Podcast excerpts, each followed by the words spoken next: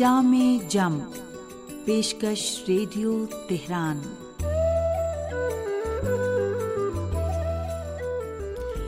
عزیز سامعین، محمد و آل محمد پر درود و سلام کے ساتھ دینی و اخلاقی معلومات پر مشتمل پروگرام جام جم لے کر حاضر ہیں۔ حسین اختر کا سلام قبول کیجیے۔ پیغمبر اسلام صلی اللہ علیہ وآلہ وسلم فرماتے ہیں، ایک شادی شدہ مرد کی 2 رکعت نماز خداوند عالم کے نزدیک کنوارے مرد کی 70 رکعت کے برابر ہے۔ سنتے رہیے جام جم۔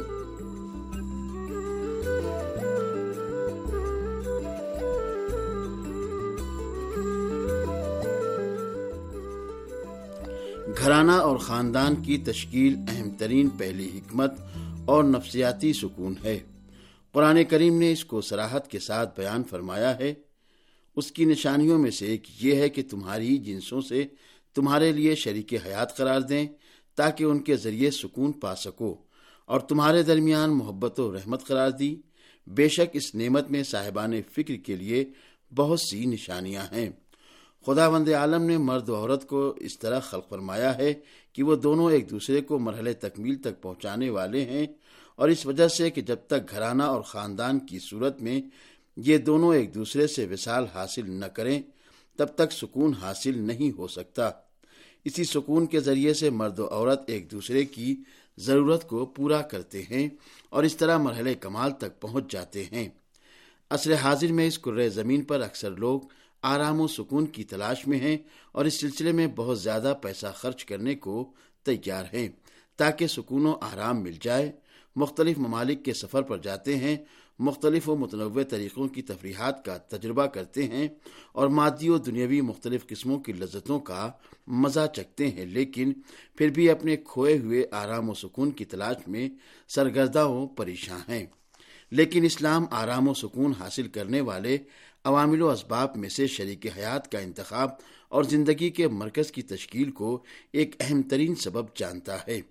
جس وقت خداوند عالم چاہتا ہے کہ گھرانہ اور خاندان کی تشکیل اور شادی کی حکمت کو بیان کرے تو یہ نہیں کہتا کہ شریک حیات و گھرانہ اور خاندان کی تشکیل کی حکمت نسل کی بقا یا نیک اولاد یا فسق و فساد سے حفاظت یا اخلاقی و معاشرتی یا اسلامی اہم ترین نظریات کی توسیع وغیرہ ہے، بلکہ ایک ایسی حکمت کی طرف اشارہ فرماتا ہے کہ جس کے بغیر انسانی خلقت کا کوئی بھی ہدف قابل تحقق نہیں ہے، اور وہ نفسیاتی سکون ہے۔ نفسیاتی سکون کے بغیر کسی بھی جوان سے تقویٰ و دیداری کی توقع نہیں کی جا سکتی۔ نفسیاتی سکون کے بغیر نہ ہی صحیح و سالم اور صالح نسل وجود میں آ سکتی ہے، اور نہ ہی اخلاقی و معاشرتی زندگی وجود پاتی ہے، اور نہ ہی دینی اہمیتیں اور توحیدی آرمان وسعت پاتے ہیں۔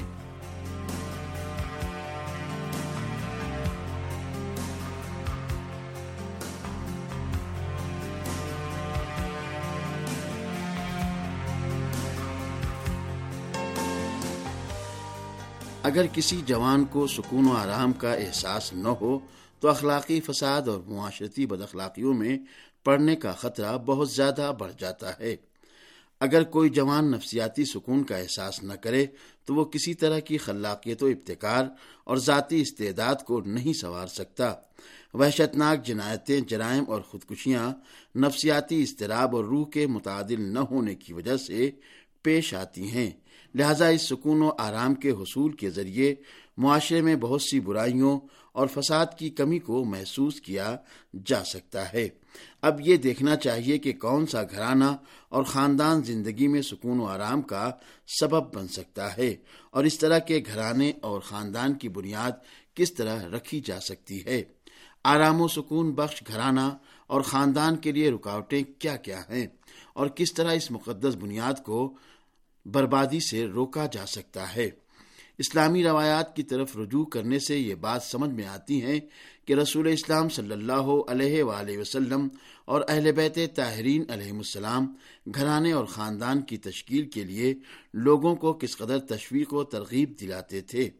حضرت رسول اسلام صلی اللہ علیہ وآلہ وسلم فرماتے ہیں، شادی کے وقت آسمان رحمت کے دروازے کھل جاتے ہیں، اور اگر کوئی شخص میرے دستورات کو پسند کرتا ہے تو اسے چاہیے کہ وہ میری سنت کی پیروی کرے، اور میری سنتوں میں سے ایک شادی کرنا ہے۔ دوسری روایات میں شادی کے کچھ آثار و برکات بھی بیان ہوئے ہیں۔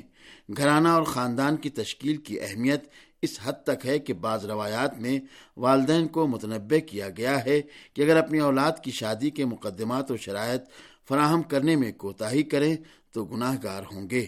اس سلسلے میں حضرت رسول خدا صلی اللہ علیہ وآلہ وسلم فرماتے ہیں، جس شخص کی اولاد شادی کے قابل ہو جائے اور وہ اس کی شادی کے امکانات رکھتا ہو لیکن اس کام کو انجام نہ دے اور اس کے بچے سے کوئی لغزش انجام پائے تو اس کا گناہ والدین کی گردن پر ہے۔ فرزند رسول حضرت امام علی رضا علیہ السلام شادی کو دلوں کے ملاپ کا ذریعہ اور ایک دوسرے کو آپس میں نزدیک ہونے کا وسیلہ قرار دیتے ہوئے فرماتے ہیں، اگر شادی کے بارے میں قرآن کریم کی آیت، رسول اسلام کی حدیث اور متعدد روایات نہ ہوتی تو بھی اس کے بہت سے آثار و برکات جیسے اپنے عزیز و اقارب کے ساتھ نیکی، ایک دوسرے سے دور افراد کو آپس میں قریب کرنا، دلوں میں محبت و الفت ایجاد کرنا، حقوق کی ادائیگی، نسل کو بڑھانا، مشکلات کو دور کرنا وغیرہ اور دیگر حوادث سے حفاظت کے لیے جو آثار و برکات خداوند عالم نے قرار دیے ہیں یہی کافی ہیں کہ عقلمند انسان اس کام کی طرف رغبت کرے اور ہوشیار و صحیح ہدایت یافتہ انسان اس کام کی طرف جلدی کرتے ہیں۔ اور سامعین، اب پیش ہے ایک سامع کا خط۔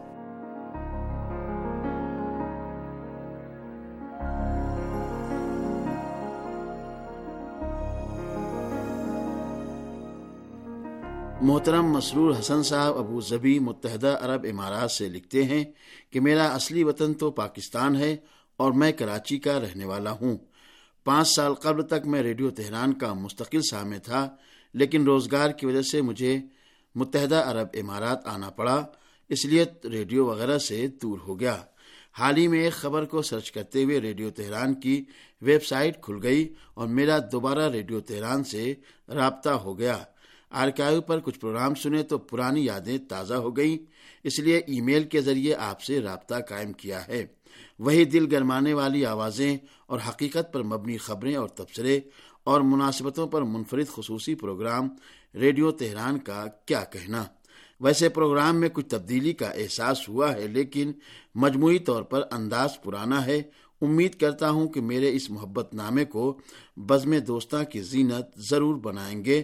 سب دوستوں کو میرا سلام۔ اور سامعین، محترم مسرور حسن صاحب کے شکریہ کے ساتھ اب پیش ہے ایک کہانی۔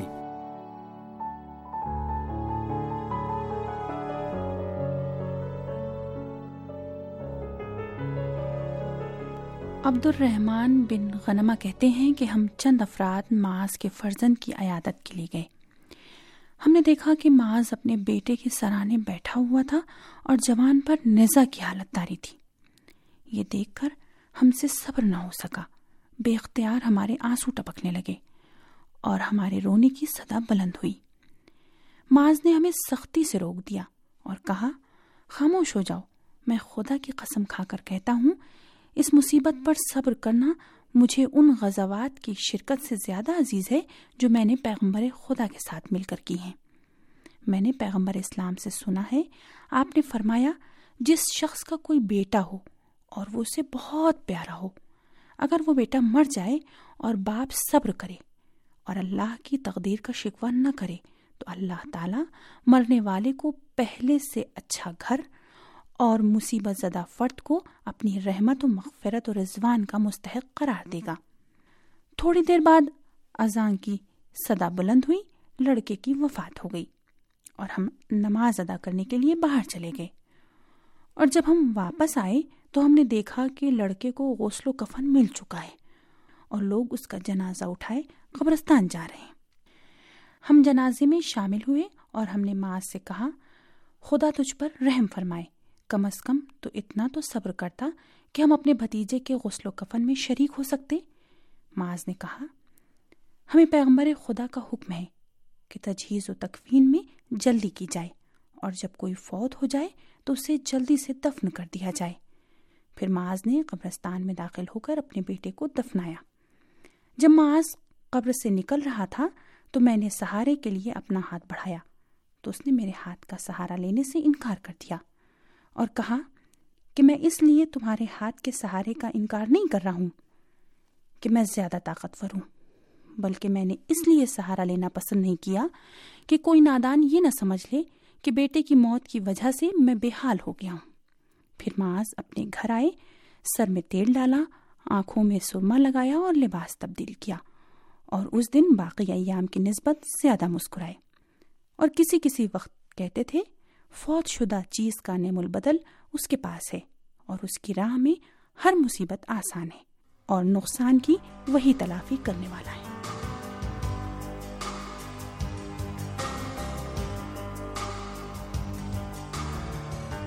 سامعین، اسی کے ساتھ پروگرام جام جم اپنے اختتام کو پہنچا۔